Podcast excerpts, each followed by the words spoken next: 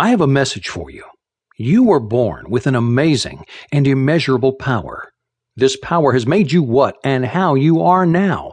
You may be unconscious of it, but with this power, you've created your present reality.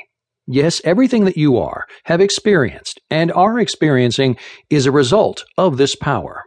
But as many people are unaware of this power, sadly, they have unconsciously used this negatively.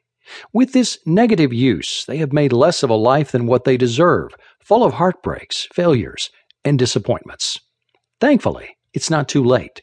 If you're one of these people, you can learn to use this power positively to recreate your reality.